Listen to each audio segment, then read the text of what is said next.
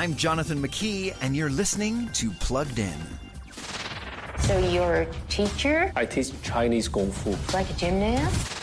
The movie Ip Man 4, the finale, now streaming on Netflix, concludes this popular martial arts franchise. The story focuses on Bruce Lee's mentor, Ip Man, who moves to America, and he has to fight, literally and metaphorically, new battles stateside.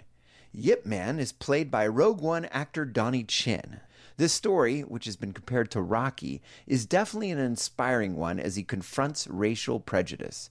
That said, there's obviously a lot of fighting, one shadowy central scene, and a fair bit of profanity too, so we're giving Ip Man 4 the finale a 1.5 out of 5 for family friendliness. Read the full review at pluggedin.com slash radio. I'm Jonathan McKee for Focus on the Family's Plugged In.